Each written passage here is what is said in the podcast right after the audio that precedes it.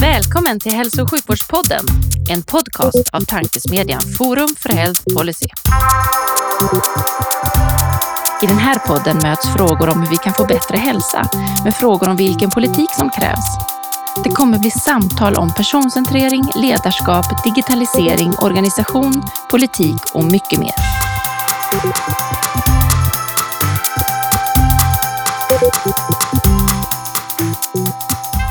Hej och välkomna till Forum för Health Policys hälso och sjukvårdspodd. Forum för Health Policy är en oberoende tankesmedja som syftar till att driva på innovation och utveckling i hälso och sjukvården och omsorgen. Jag heter Magnus Lejelöw och arbetar till vardags för Läkemedelsindustriföreningen men är även styrelseledamot i Forum för Health Policy. Och vid min sida sitter Livia Holm, eh, också styrelseledamot i Forum för Health Policy och till vardags policychef på KRY. Och idag har vi glädjen att med oss ha den ständigt, men just nu extremt aktuella gästen eh, Björn Eriksson, hälso och sjukvårdsdirektör från Region Stockholm. Varmt välkommen till podden. Tack så mycket. Vi börjar som vanligt podden med en faktaruta. Vilket tycker du är det bästa sjukvårdssystemet i världen och varför? Ja, det är ju en väldigt svår fråga. Eh, svaret på den är ju att det finns nog inte ett system som är Eh, så bra så att man vill utnämna det till det bästa systemet eller följa det blint. Eh, jag tänker att eh, den första tanken är att jag är väldigt stolt över det här svenska systemet som vi har. Vi har en fantastisk sjukvård i Sverige och som har mycket att lära övriga världen när det gäller kvalitet. Sen är det områden som vi verkligen behöver lära oss av andra. Vi behöver lära oss av andra inom alla områden men särskilda områden är ju hur vi arbetar med eh, våra äldre till exempel, eh, hemsjukvård. Eh, där finns det bra inspirationer. Jag skulle tro att de bästa inspirationerna är i Europa. Storbritannien har en del av sina system som fungerar väldigt bra. Nederländerna har bra system som vi tittar på rätt mycket. Eh, vi har mycket när det gäller att se eh, alla riskfaktorer, prevention, helhetssyn på eh, våra både sjukdomar men framförallt våra människor och invånare att lära. Och där finns det många system i USA som är intressanta och det finns system över hela världen faktiskt som är bra på det här. Problemet med dem är ju att de ofta är begränsade. Eh, vi har ju ambitionen att ha en sjukvård för alla och eh, jag tycker att vi lyckas väldigt bra här i Sverige och i Norden i övrigt. Det som är roligt här i Sverige det är ju att vi har haft eh, en väldigt god tradition när det gäller medicinsk vetenskap, kunskap och så som vi har eh, omsatt i en bra sjukvård. Men vår stora lucka är ju den nära vården. Det kanske vi kommer till. Absolut, det är ett av våra favoritämnen så det kommer vi naturligtvis tillbaka till. Verkligen, och då skulle jag vilja gräva lite vidare eh, hos dig i vad det är som de gör då i till exempel Storbritannien och Nederländerna som, som vi skulle kunna ta efter lite mer konkret. Men vi fortsätter med faktarutan. Eh, vilka är de tre bästa parametrarna att mäta och utvärdera i vården och varför? Det är också en väldigt svår fråga. Eh, de bästa parametrarna är ju egentligen överlevnad. Eh, och jag försöker påminna mig nu en massa undersökningar som görs. Vi har ju inhemska här i landet där man jämför sjukhus och så med varandra, Dagens Medicin till exempel. Eh, och vi har eh, eh ju internationella, många tidningar. I USA så har vi ju eh, ranking mellan sjukhusen som är ganska intressant att titta på vad de tittar på där och det är ju mycket överlevnad. Eh, man slår ihop eh, cancerdiagnoser med andra kroniska sjukdomar och tittar på hur man överlever. Lancet har också en. Jag skulle nog säga att om man slår ihop en serie viktiga diagnoser av våra stora folksjukdomar och tittar på överlevnad så är det en bra ett bra totalmått.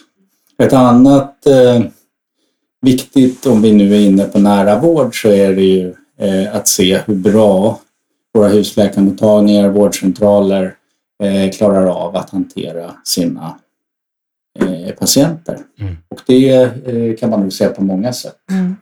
Eh, ett sätt som kanske skulle vara intressant här i Sverige är ju till exempel att titta på hur Eh, stor andel utav invånarna på en som är listade på en vårdcentral.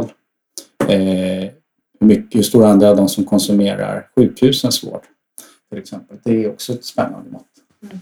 Det är två väldigt spännande mått eh, generellt. Och det första, om man, om man kommer tillbaka på det, det är klart, det hade ju varit en fantastisk sjukvård om vi hade mätt på det, för då hade alla mätts på samma sak.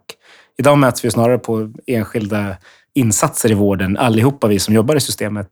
Eh, Men hade man kommit tillbaka till det, då hade vi ju, då hade vi ju gått mot samma mål. Då hade plötsligt, för varje insats man gjorde så hade liksom effekten blivit tydlig. Så det här var varit intressant.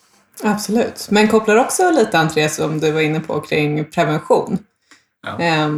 Vill säga, hur, hur, stor, hur stor del av eh, överlevnad så att säga, har sjukvården versus andra aktörer som vården bör kanske samarbeta lite mer med. Det där skulle jag lägga till en sak Ja. ändå på. Det är ju, eh, om man ska ha en riktig överflygare över eh, och ha ett eh, helikopterperspektiv så är det ju i grund och botten det vi håller på med i välfärden är ju trygghet. Och det är ju att invånarnas känsla av att man är trygg med sjukvårdssystemet är ju ett väldigt bra mått. Och där har ju sjukvården i Sverige, vi ligger ju högt rankade. Vi, vi, det finns en stor tillit till det fungerar. Trots att man kanske medialt kan få motsats eh, känsla ibland. Men så, det kan man få i ganska många ämnen om man, om man kan det. Nej, men, och det med trygghet är en, en eh, lite annan spin också på det som många andra har tagit upp kring eh, nöjdhet. Det är en tydligare definition kanske av vad är nöjdheten. Just det, och det är jättesvårt och det är något som man kanske vill komma ifrån. Eh, När vi pratar om mått och så, så är ju det, mm, det är ju ganska komplext för att man vill komma ifrån de här övergripande definitionerna som egentligen inte säger någonting. Eh, kvalitet och sådana här saker. Å andra sidan så är det sämsta man kan göra, eh, särskilt eh, från min position och från eh, andra ledande, när man ska leda hälso och sjukvård, det är ju att gå ner på detaljnivå. Eh, det vet vi att professionen har sagt länge, men det är så viktigt att inte ha de här fingrarna i syltburken, utan att man har en, att det finns också tillit till systemet så att man får utforma det här själv. Eh, att gå in på, på enskilda detaljer brukar vara rätt förödande. För börjar man mäta något, då är det det som blir viktigt. Om man skulle utgå då från, från de här tre områdena som du nämnde nu kring överlevnad och sjukhusinläggningar eh, och trygghet. Har du två medskick till de som eh, arbetar med att utveckla svensk hälso och sjukvård idag? Även om man tittar då på vårdinformationssystem och liknande som skulle kunna stötta att vi eh, lyckas på de parametrarna. Det är rätt aktuellt i Stockholm kan man ju säga. Så det är väl en... Eh, Ja, eh, jag har medskick och det är ju att orka fortsätta jobba med den nära vården. Eh, Och det tänker jag att arbeta med begreppet kontinuitet till exempel. Att våra eh, invånare ska känna att eh, de vet att det finns några som känner dem och deras sjukdomar. Eh, Och det är eh, viktigt att fortsätta orka hålla i det. Sen är den andra saken jag verkligen vill att vi behöver eh, slipa upp igen i Sverige, det är ju vår syn på forskning och utbildning. Vi behöver verkligen vara mycket mera forskningsmässiga på alla nivåer när det gäller hälso och sjukvården. Tänka på det i egentligen alla möten och allting vi gör. Det är en kunskapsbaserad verksamhet och det är kunskapen som har gett oss alla de här verktygen och vi måste fortsätta utveckla den. Och utbildning, för det är en mycket stor del av framdriften i hälso och sjukvården bygger på att vi lär av varandra och att vi lär ut. Och eh, vi pratar alldeles för sällan om utbildningens plats i hälso och sjukvårdssystemet. Det är inte så att den bara kan finnas där och inte ta plats, utan vi måste göra plats för den. Och vi måste göra det fint, jätteviktigt att driva utbildning och handledning och så. Så att det, jag tror att det är de stora sakerna för framtiden. Bra, nu ska ni se, ni som, ni som lyssnar, ni ser ju inte det, podd är inte ett så bra format för det, men Björn sträcker lite mer på ryggen. Man ser att en- engagemanget brinner ur ögonen när han pratar om de här frågorna. Det är viktigt. Verkligen. Mm. Ska vi avsluta faktarutan då och gräva eh, vidare i de frågorna lite senare? Eh, fjärde frågan i faktarutan det är eh, berätta om din finaste patientanekdot. Det är en jättesvår fråga. Det, den, jag, jag kan tänka mig att det finns väldigt många fina Eh, tycker jag. Eh, det jag tänker på är egentligen eh, de patienter jag har mött många gånger som, man har, som har gått hos en och som har varit svårt sjuka. Det är till exempel hjärtsviktspatienter. Kommer du ihåg det är ju de som man har träffat i akutsituationen och sen kan följa länge också är lite speciellt med. Jag kommer ihåg eh, yngre yngre kvinna som kom in eh, hade då buksmärtor och kirurgen misstänkte att det kanske var eh, någonting annat och att det var cirkulationen. Och det visade sig att hon hade då en, eh, ett dissekerande aortaneurysm som var mm, väldigt stort. Eh, det var i stort sett från aortaklaffarna till, ja, till knävecken. Det var väldigt mycket. Det var, och uh, henne lyckades då kärlkirurgerna lappa ihop och jobbade med henne intensivt väldigt länge.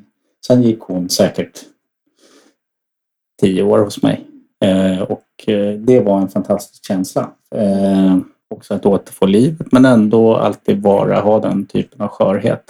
Eh, egentligen så tror jag att det betyder mer för mig än för henne för att det är ju Eh, så viktigt att bli påmind hur skört allting är och hur viktig sjukvården är.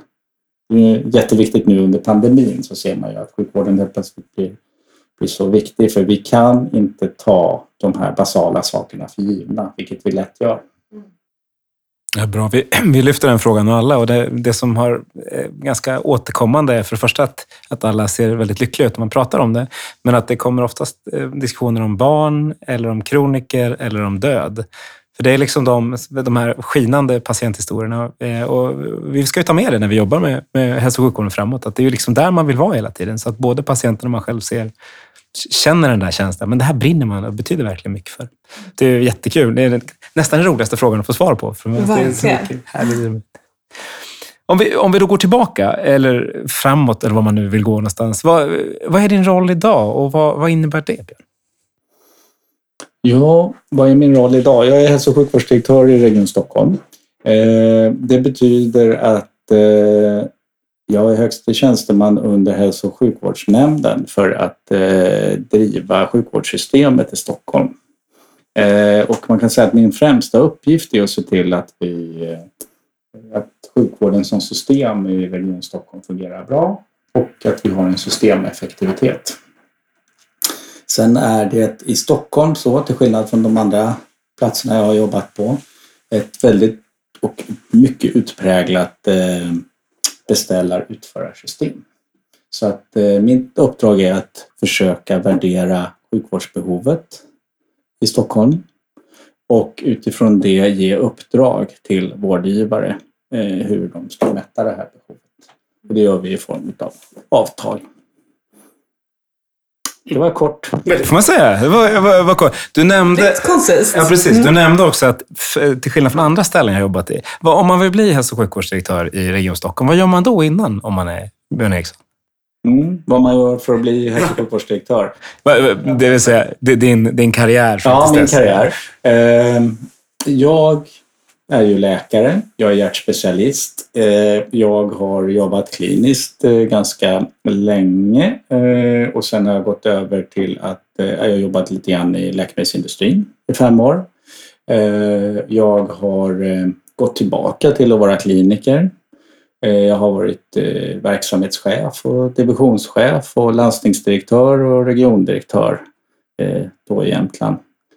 Jag har varit eh, universitetssjukvårdschef i Skåne och nu är jag hälso och sjukvårdsdirektör i Stockholm. Jag tror att det finns massor med vägar till att bli hälso och sjukvårdsdirektör men det var min väg faktiskt. Och eh, eh, jag kan väl säga att eh, man måste ju också brinna av en känsla av att man eh, vill påverka systemet. Eh, det man eh, saknar är ju eh, den kliniska kontakten och den här eh, fantastiska känslan som det är att jobba kliniskt. Det, varför jag valde den kliniska banan var ju för att eh, varje dag veta vad jag håller på med. Att det har blivit så konkret att man eh, liksom för eh, medicinen till att någon ska bli bättre. Eh, nu eh, kan det ibland vara väldigt svårt att se vad jag har gjort idag som har gjort att saker och ting har blivit bättre. Men det får man försöka leva med. Det, och sen så tänker jag att eh, det finns fortfarande en möjlighet att man går tillbaka och jobbar kliniskt. Eh, nu är det några år sedan jag jobbade kliniskt. Jag har försökt göra det lite inemellan men eh, nu är det ett tag sedan. Så att, man kommer till en punkt när det blir mer för en egen skull än för någon annans skull. Men jag trivs bra med det här jobbet. Jag tycker det är jättespännande. Det är en väldig mix av massor med krafter kan jag säga. Och särskilt nu under pandemin. Och det tycker jag vi ska djupdyka lite i. Just kör, kör. hur, hur eh, ehm, två saker egentligen. Jag vill stanna eh, på, på en fråga som ju har bubblat upp här eh, under pandemin. Eh, givet att du har erfarenhet från att jobba i lite olika regioner.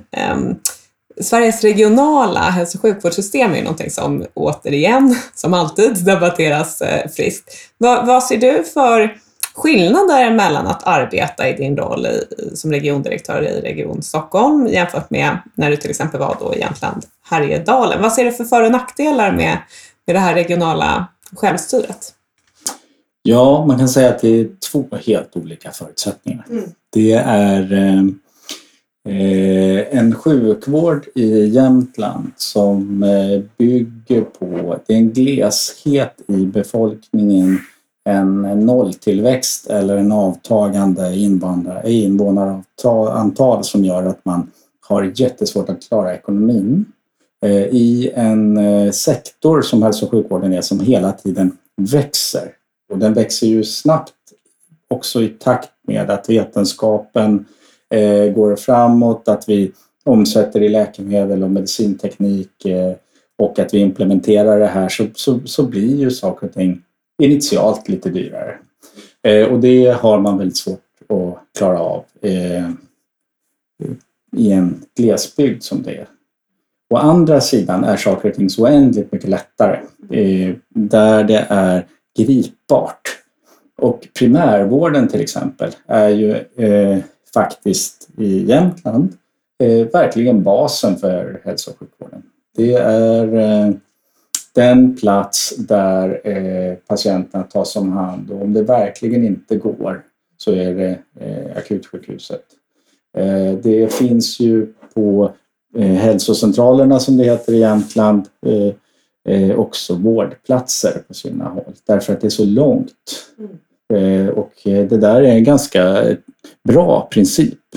Och arbetet med distansoberoende teknik, till exempel digitaliseringen, att kunna vara jour, att man eh, har en patient i Sveg men jourläkaren är i Funäsdalen, det fungerar. Mm. Och det är fantastiskt. Och det var bland de första landet. Man har inte riktigt förmågan att slå på trumman som här i Stockholm. Det är mycket som händer här i Stockholm som snabbt blir riksnyheter. Eh, som är minst lika innovativa på andra platser i landet och det ska man ju vara mycket medveten om. Mm.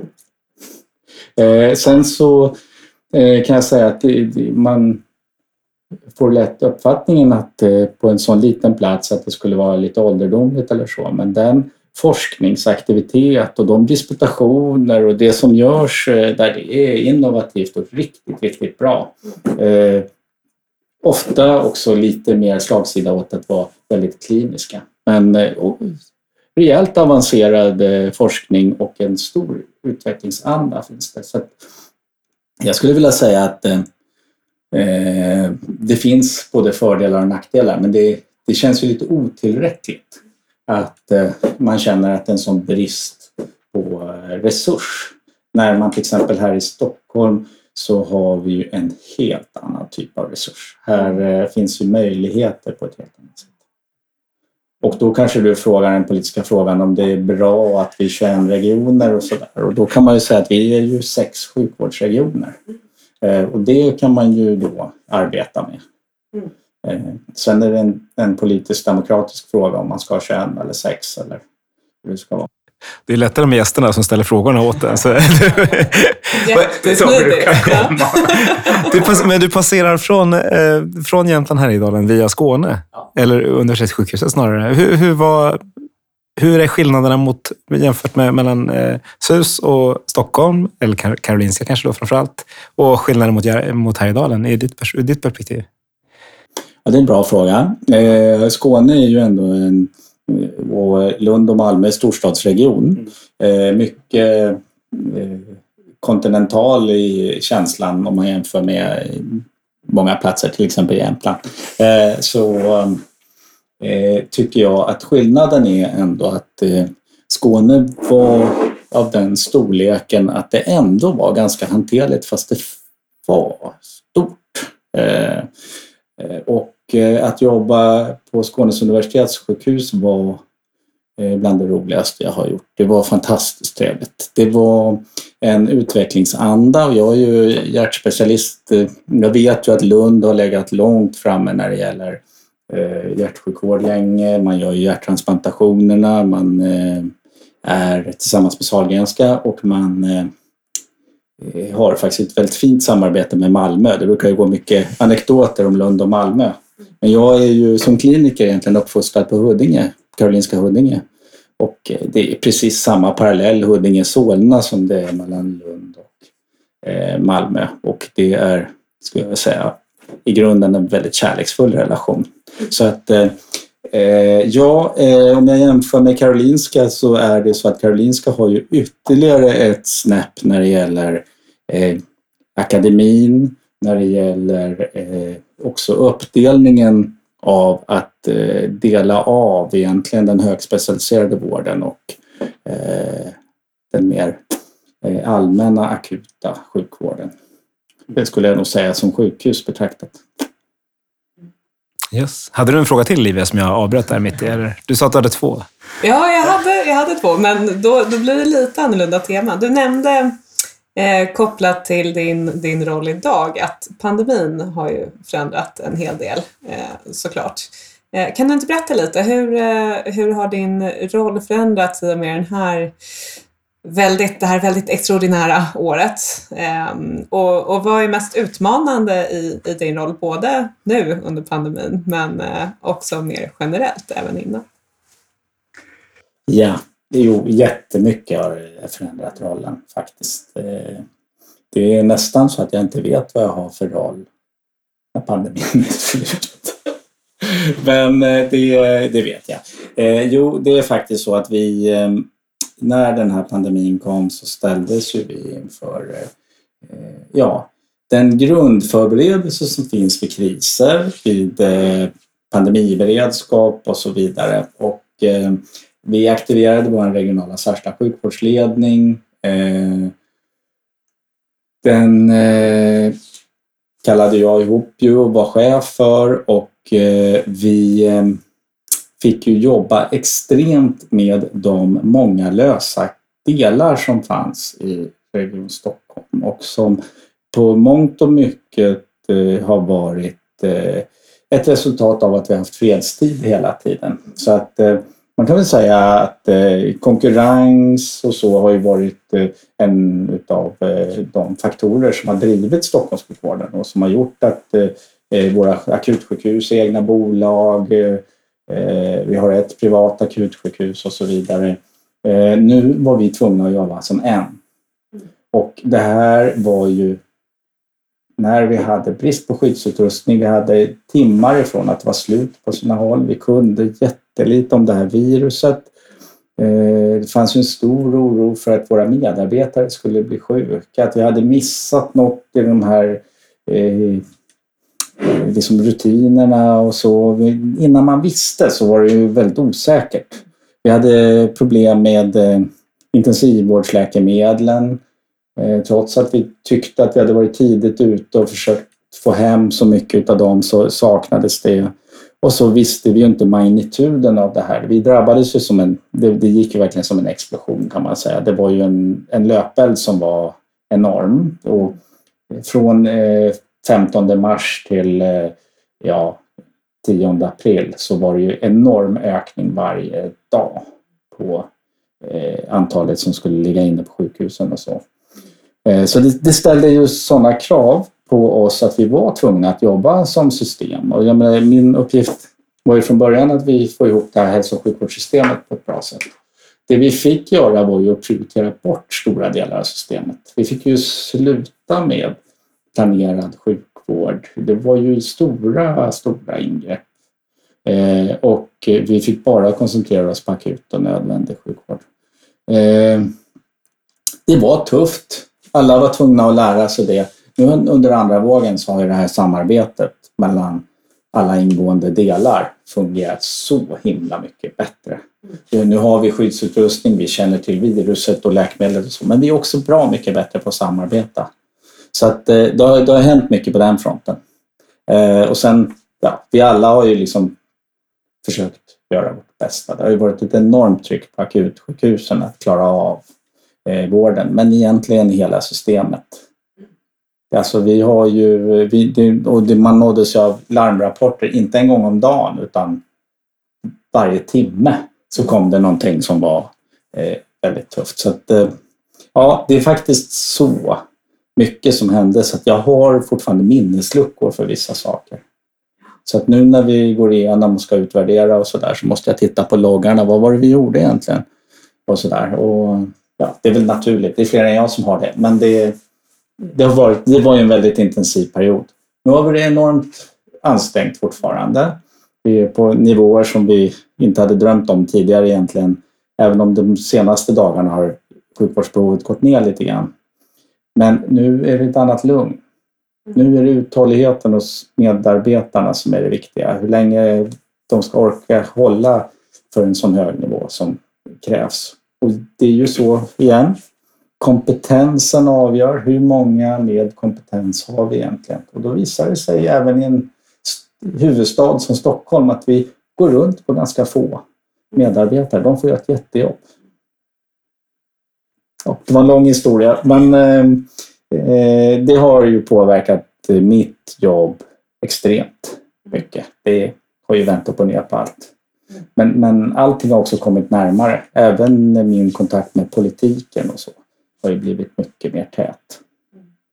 Hur har det varit med, du var inne i, i början där när vi pratade andra sjukvårdssystem på, på äldreomsorgen och mm. titta på Storbritannien och Nederländerna. Hur har det fungerat, samarbetet med den kommunala vården och omsorgen under den här perioden? Och vad tror du att, att vi hade kunnat ha på plats eller bör se till att vi får på plats eh, framöver för att vara bättre rustade i framtiden? Det är väl en av de redan nu stora lärdomarna som vi har att eh, eh, vår syn på äldre och äldrevården behöver vi eh, förändra och förbättra. Eh, framförallt sjukvården och närvaron av oss. Att det går inte bara av sig självt. Jag tror att eh, för många invånare i Sverige så var det ett uppvaknande att de sjukaste invånarna, det är de som bor på särskilda boenden eh, som vi har. De är sjukare än vad man är på sjukhusen. Eh, och det är ju en viktig lärdom att vi vet att här måste vi vara extra varsamma. I Stockholm hade vi ju tur i oturen att vi eh, äntligen eh, lyckades få till att eh, kommunerna eh, tog över det här betalningsansvaret eh, som vi har bollat så länge och vi var sist i landet med att eh, eh få till det. Och det fick vi till eh, precis månaderna innan på ett väldigt bra sätt och en konstruktiv och bra dialog med kommunerna. Eh, och jag har lärt mig jättemycket av samarbete med kommunerna kan man säga. För att eh, regionalt eh, så har vi ju ofta haft ganska vattentäta skott till den kommunala verksamheten. Och eh, man blir väldigt imponerad och man inser att det är också sjukvårdens sida som kanske inte alltid har bjudit till.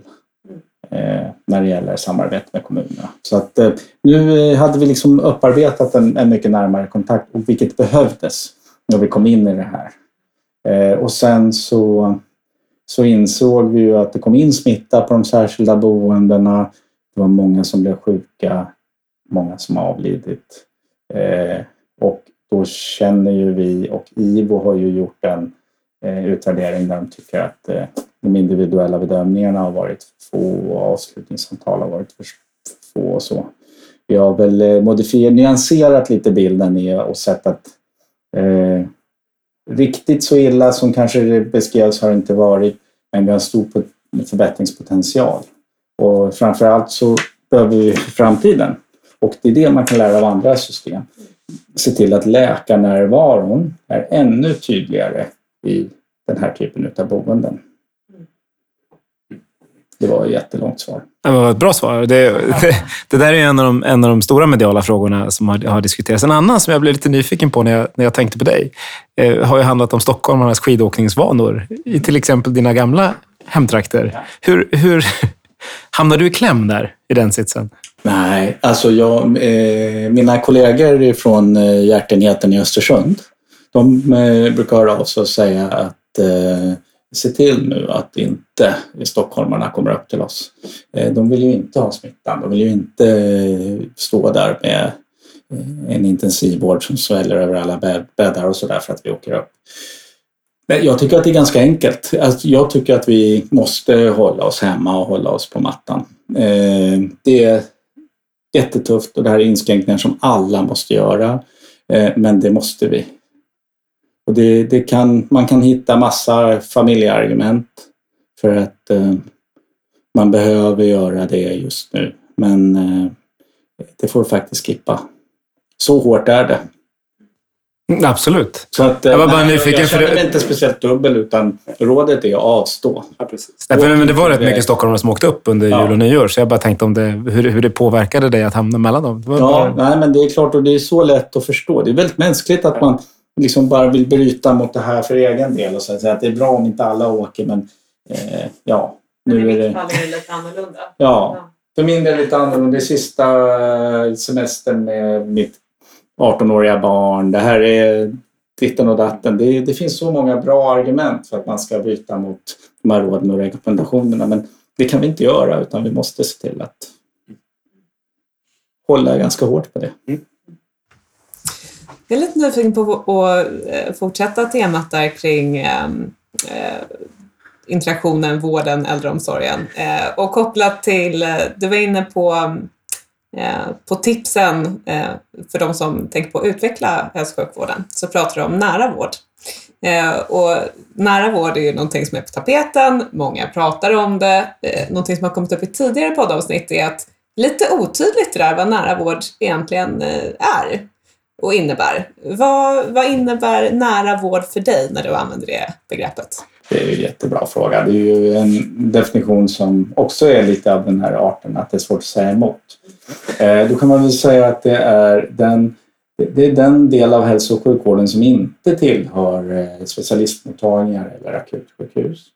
Eh, för min del så är också inbegriper den nära vården en större del av den preventiva verksamheten. Så där finns det ju en, en del av den nära vården som går in i andra organisationer och andra som inte är rent hälso och sjukvårdslagen också utan eh, som har med eh, hälsa och förebyggande eh, verksamhet att göra.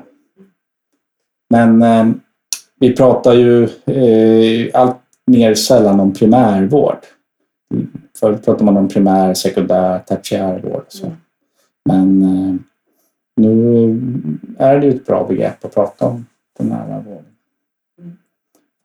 Och då inbegriper ju det det stora steget som vi faktiskt nu genomför. Det är ju sjukvård i hemmet. Mm. Vi har ju i Stockholm fler vårdplatser i hemmet än på akutsjukhusen.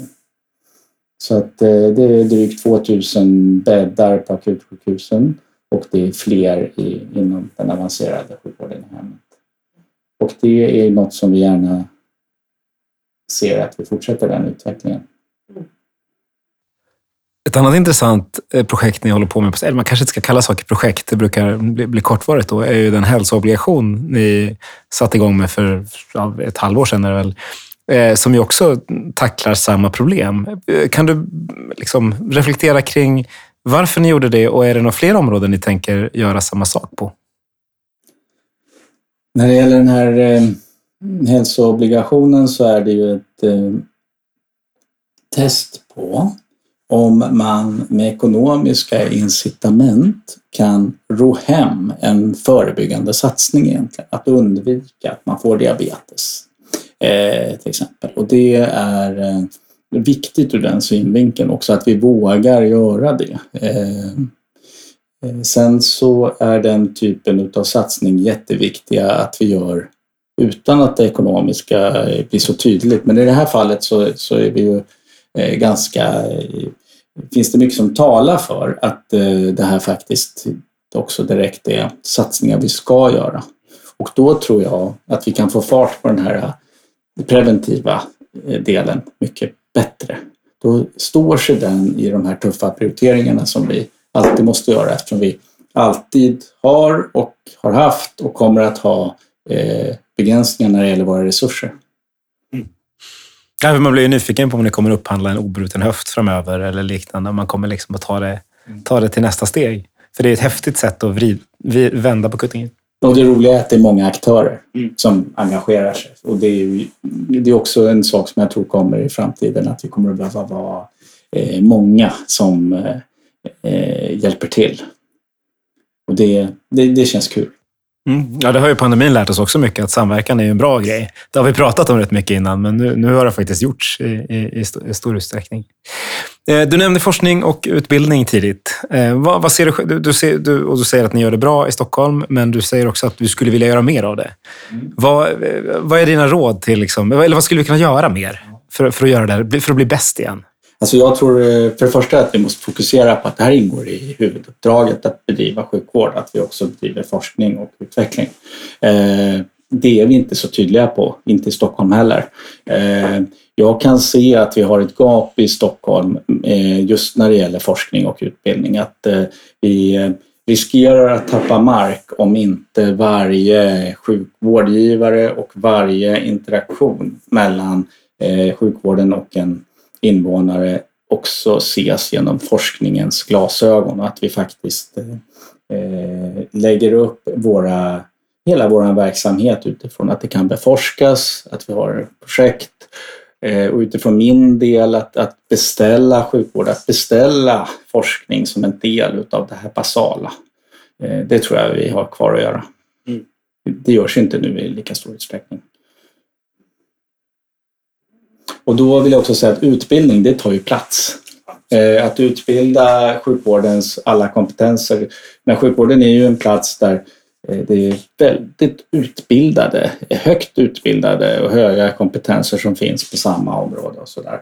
För att behålla det och bevara det och för att kunna ta emot framtidens utveckling så gäller det att eh, eh vi är på där på de frågorna och att man ger utrymme för eh, grundutbildning, vidareutbildning eh, Och det kräver väldigt mycket. Det är inte, det är inte små skaror som utbildas hela tiden, det är massor. Hur balanserar man av ett högspecialiserat sjukhus så till den grad att det nästan är svårt att ha in liksom, studenter mm. med just det du säger, att men det är väldigt viktigt att ha väldigt mycket studenter. Hur balanserar man det? Ja, det, det är inte så lätt. Där, behöver, där är det lite trial and error faktiskt.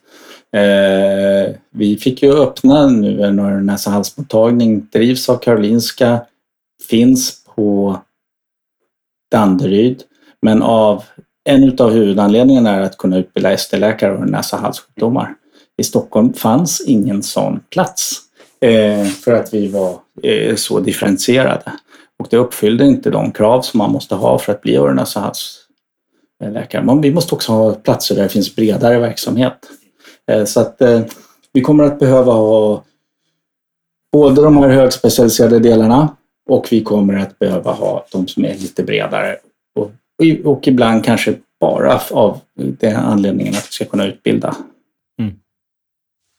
När vi pratar om forskning också, finns det, du, du har ju en historik från läkemedelsindustrin, så jag är lite nyfiken på hur du ser på det här med industrifinansierad forskning kontra riktig forskning, eller vad, vad man ska kalla det. Ja.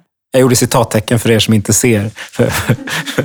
ja, precis. Nej, eh, både den akademiska forskningen och läkemedelsutveckling till exempel eller annat är eh, viktiga och båda måste finnas plats för. Eh, den akademiska forskningen den har egentligen en egen logik. Eh, ska man titta på eh, läkemedelsutveckling och så, då är det ju, pratar vi mycket om kliniska studier och så. Och det har tappat mark i Sverige de senaste åren. Det är riktigt tråkigt. För det är en möjlighet för våra medarbetare att lära sig nytt, att kunna nytt Eh, eh, och, det, och att få eh, nya verktyg i handen så att säga och vara med när de utvecklas. Där behöver vi se till att vi både sänker trösklar och höjer tak och, och så för att man ska vilja vara här. Jag vet att det är från läkemedelsföretagens sida så att det är en kostnadsfråga också, att det är dyrt i Sverige och sådär. Men avgifter eh, och att eh, bedriva vård, det ska vara så minimalt som möjligt så att vi ska attrahera. Vi behöver ut på den marknaden och verkligen vilja ha på ett eh, ännu bättre sätt. Det finns så många duktiga initiativ, jag vet här i Stockholm och så, att man verkligen försöker, men vi behöver lyckas där. Mm. För är det så att läkemedel och så utvecklas någon annanstans, ja men då förlorar vi någonstans på det. Våra invånare som inte blir testade, våra medarbetare som inte får vara med i den här kompetensutvecklingen. Eh, och det tror jag är dåligt. Absolut. Vi har ju hälsodatakällan som man skulle kunna ha som liksom nyckeln Perfekt. för att differentiera Sverige. Så, eh, det blev nästa, Centrum för hälsodata som, som ni har initierat här i Stockholm, eh, kan det vara nyckeln framåt? Och hur i så fall? Alltså det finns många saker. Vi har två viktiga saker när det gäller det området. Det är dels precisionsmedicin och utveckling inom den och dels hälsodata. Alltså vi vet ju sedan eh, decennier tillbaka att eh, våra register är fantastiska, att de är bra. Men de måste vara användbara. De måste vara så att vi med eh, bevarande av integritet, eh, att eh, vi skyddar identiteter, att vi är säkra, kan hantera data från stora, stora patientgrupper och invånargrupper och att det ska vara hanterligt då för forskare och utvecklare.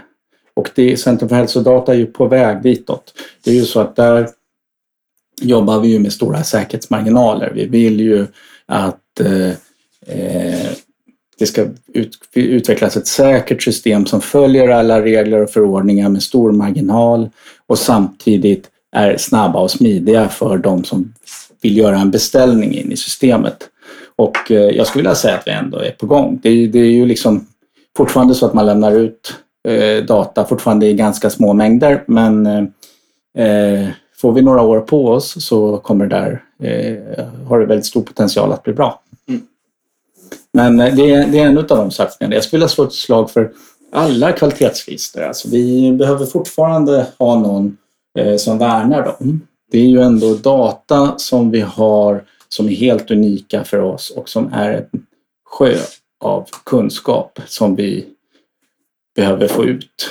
Och där är det två saker man kan göra. Dels så är det att de ska bevakas mindre av de som driver dem. Att det ska vara mera sett som en eh, allmän infrastruktur eh, det ska vara lätt att registrera i dem. Det ska vara så lätt som man inte ens behöver tänka på det egentligen. Vi behöver lagar som säger att man också deltar i det här eh, om man egentligen inte aktivt avstår. Så att man vet att man utan att identiteten kan röjas också bidrar till forskning och utveckling. Där, där har vi stått och stampat ett tag och vi behöver liksom komma igenom där, tänker jag. Jag sitter och ler stort nu. Det här är hemmaplan nu. Ska du? Nej, men, och, och det tycker jag är faktiskt en, en bra väg in till temat digitalisering. För hälsodata mm. självklart är en stor del av eh, att möjliggöra innovation även inom det området. Men vad betyder digitalisering för dig? Digitalisering? Oj, det betyder mycket. Eh, begreppet är ju precis som de här begreppen vi har bollat tidigare diffust. Mm. Vad är digitalisering? Jag skulle vilja säga att utan att träffas fysiskt kunna bedriva sjukvård eh, är det stora steget framåt. Och det är det som har hänt under pandemin. Att eh, alla de här för diskussionerna. Så helt plötsligt så har vi hoppat upp. Vi har tagit det här kvantsprånget. Vi har liksom organiserat oss på, på nytt. Bara husläkarmottagningarnas digitala besök under 2020 ökade med 1300 procent. Eh, och då eh, vet ju vi att nätläkarverksamhet och så eh, också frodas vid sidan. Eh, så att eh, vi vet nu att sjukvård till stor utsträckning kan bedrivas digitalt.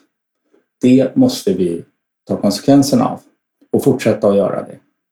Jag hoppas att den tillgänglighetskommission som Gunilla Gunnarsson leder på regeringens initiativ eh, kommer att ta in digitaliseringsbegreppet i kärnan av det som är tillgänglighet. Eh, för det är eh, mycket viktigt att vi inte försöker samma sak nu när det gäller tillgänglighet och försöker sparka på samma eh, personer att det ska gå snabbare och sådär utan att vi verkligen kan ge dem som kan få digital vård ska få det. Och det ska vara andra kriterier som ska vara uppnådda för att man ska ha ett fysiskt besök. Fysiska besök kommer vi alltid att behöva.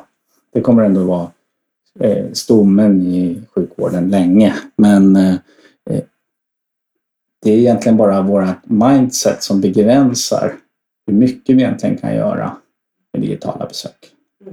Och tekniken, alltså det är väldigt intressant är ju monitoreringar och eh, så, hur vi kan komma långt. Mm. Jag tänkte på det, för du, du pratar ju dels om prevention och också nära vård, att mm. flytta in fler vårdplatser i hemmet. När vi pratar digitalisering i vården så pratar vi ofta just digitala besök mm. eh, och, och har nästan det som ett mått för digitaliseringsgrad i vården. Ser du att, att eh, Region Stockholm och Vårdsverige i stort liksom är mentalt rustade för att ta det här nästa steget? Alltså använda, som du var inne på, med hälsodata, möjliggöra nya innovationer inom det här området som kanske inte består av videobesök i, i mm.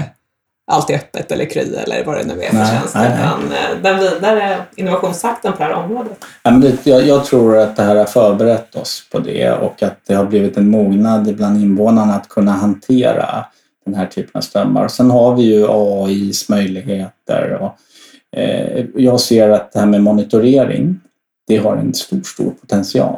Eh, och särskilt när vi pratar om våra äldre och eh, särskilda boenden och så. När det gäller att skapa trygghet så kan vi nog eh, snabbt hantera ganska mycket data om vi skulle vilja. Så där ser jag att de kommande åren kommer bli väldigt spännande. Men precis som allt så är tanken snabbare än handlingen. Så att, ja. vi får leva med att vi samt kommer att vara frustrerade över att det inte går ännu fortare. För, för där finns det ju flera saker. Om man, om man, tittar på all data som finns i telefonerna och på, i de sökmönster vi har på nätet och så, så skulle man ju kunna hitta patienter mycket tidigare och faktiskt ja. eh, ta hand om, om diagnoser som, är, som är allvarliga i tid. Eh, och där blir man ju nästan lite frustrerad, ännu mer lite frustrerad kanske då, över att vi inte kan göra det. Mm. Vad, när, tror, när, när, tror du att eh, telefonernas data är en, en del av vården i Stockholm? Jag tror att det inte dröjer så jättelänge. Jag är ju kardiolog. Eh, en sån här enkel, fantastiskt genombrott som var för eh, ett decennium sedan drygt, det var ju att man kunde skicka ekogen eh, digitalt så här. Man, till, till slut kan man hålla så här och så vidare.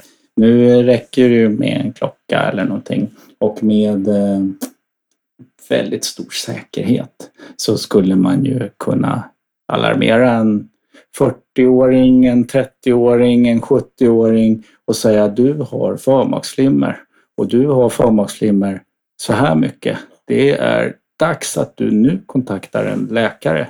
Du behöver förebygga stroke. Din risk är så här. Så där kan man bygga in på ena efter andra området och jag tror man ska börja liksom uppifrån det med störst behov och störst skada först. Men eh, det där ser vi bara början på. Eh, problemet med det är väl att eh, som medborgare i ett land kommer du inte ha den där klockan eller någonting sånt där utan det kommer vara först de som skaffar den. Mm. Eh, och eh, i den skattefinansierade vården så ska den vara jämlik vården och det, är, eh, det måste vi fundera på också hur vi ska lösa. Men det ska vara jämlikt bra och inte jämlikt ja, dålig. precis. Jämlikt bra. Vi får inte stoppa utvecklingen. Så där har vi en ledarskapsfråga. Eh, driva på det där så fort det går eh, och samtidigt försöka och, bredda det så mycket det går. Ja, det. Det det finns så mycket möjligheter, man, men, men det är samtidigt svårt. Jag håller med. Det är balansen hela Ja, det tiden. är balansen. Ja, vad, vad, vad, för, på tal om balans. Eh, du prat, nämner AI. Eh, AI-triagering är något man pratar om en del. Eh, men både möjlighet, finns väldigt mycket möjligheter, men finns också lite hot i form av att man kanske triagerar fel. Vad tror du om, om AI-triagering? Jag tror att det kommer att vara alldeles eh, eh jättebra. Eh, det, och det kommer alltid att behöva kompletteras med en bedömning. Eh, men eh,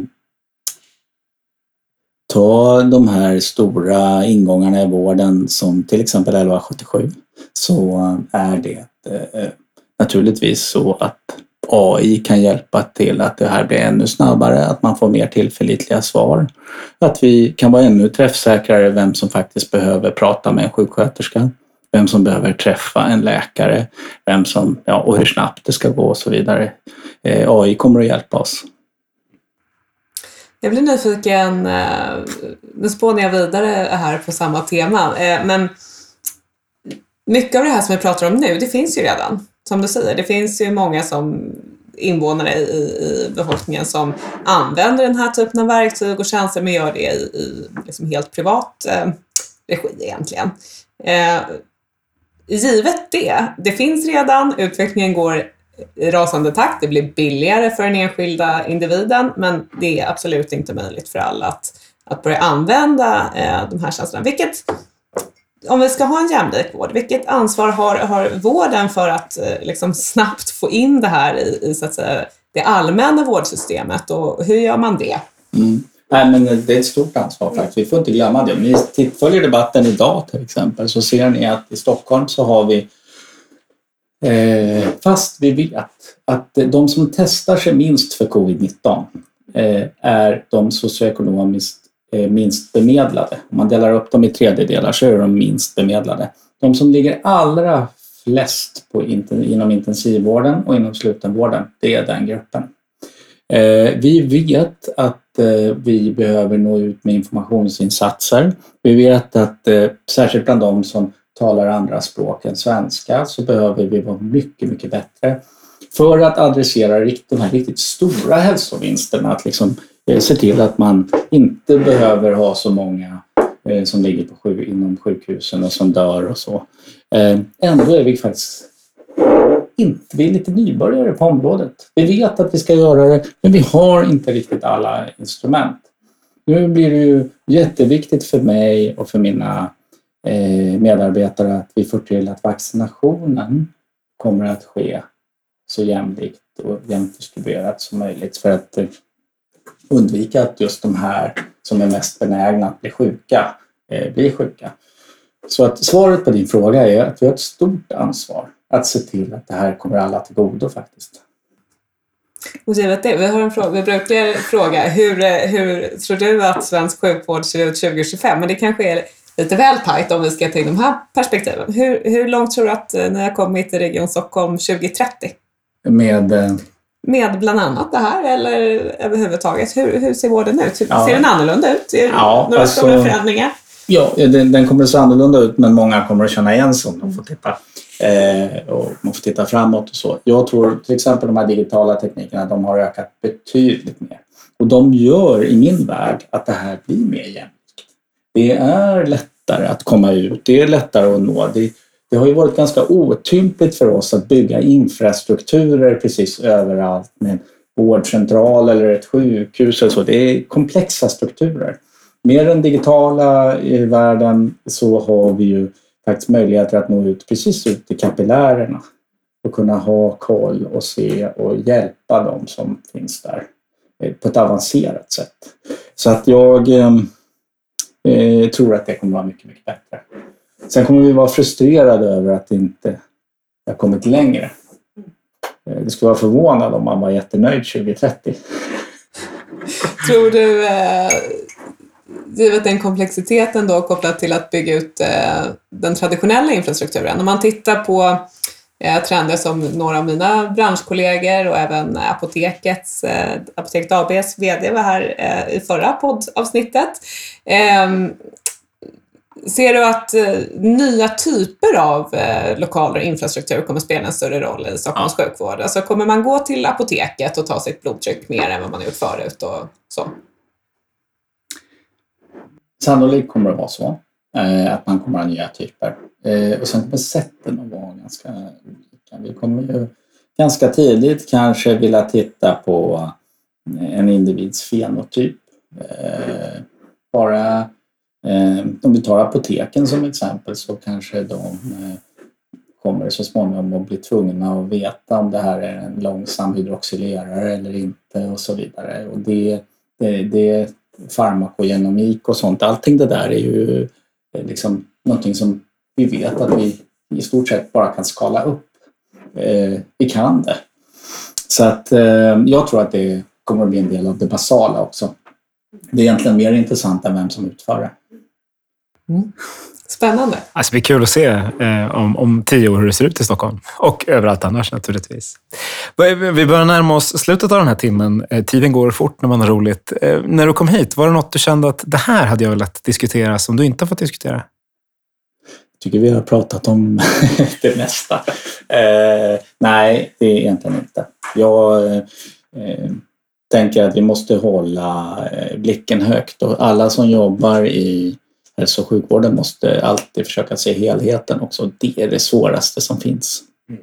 Och till slut så hälso och sjukvården är en mäkt, ett mäktigt lagarbete och det måste man också komma ihåg. Den, det, det, finns en teknisk sida på allting men eh, det här eh, att ju arbeta tillsammans i eh, sociala strukturer och så, det kommer vi aldrig undan. Det kommer att vara ett mått på vår eh, effektivitet det är svårt att hitta bättre slutord än det där skulle jag säga. Eh, eh, tacka varmast Björn för att du var med i Forum för Rätt Policies eh, podd och tack alla ni som lyssnat. Kommentera gärna och ge förslag på andra personer vi kan intervjua så hörs vi där ute. Tack så mycket!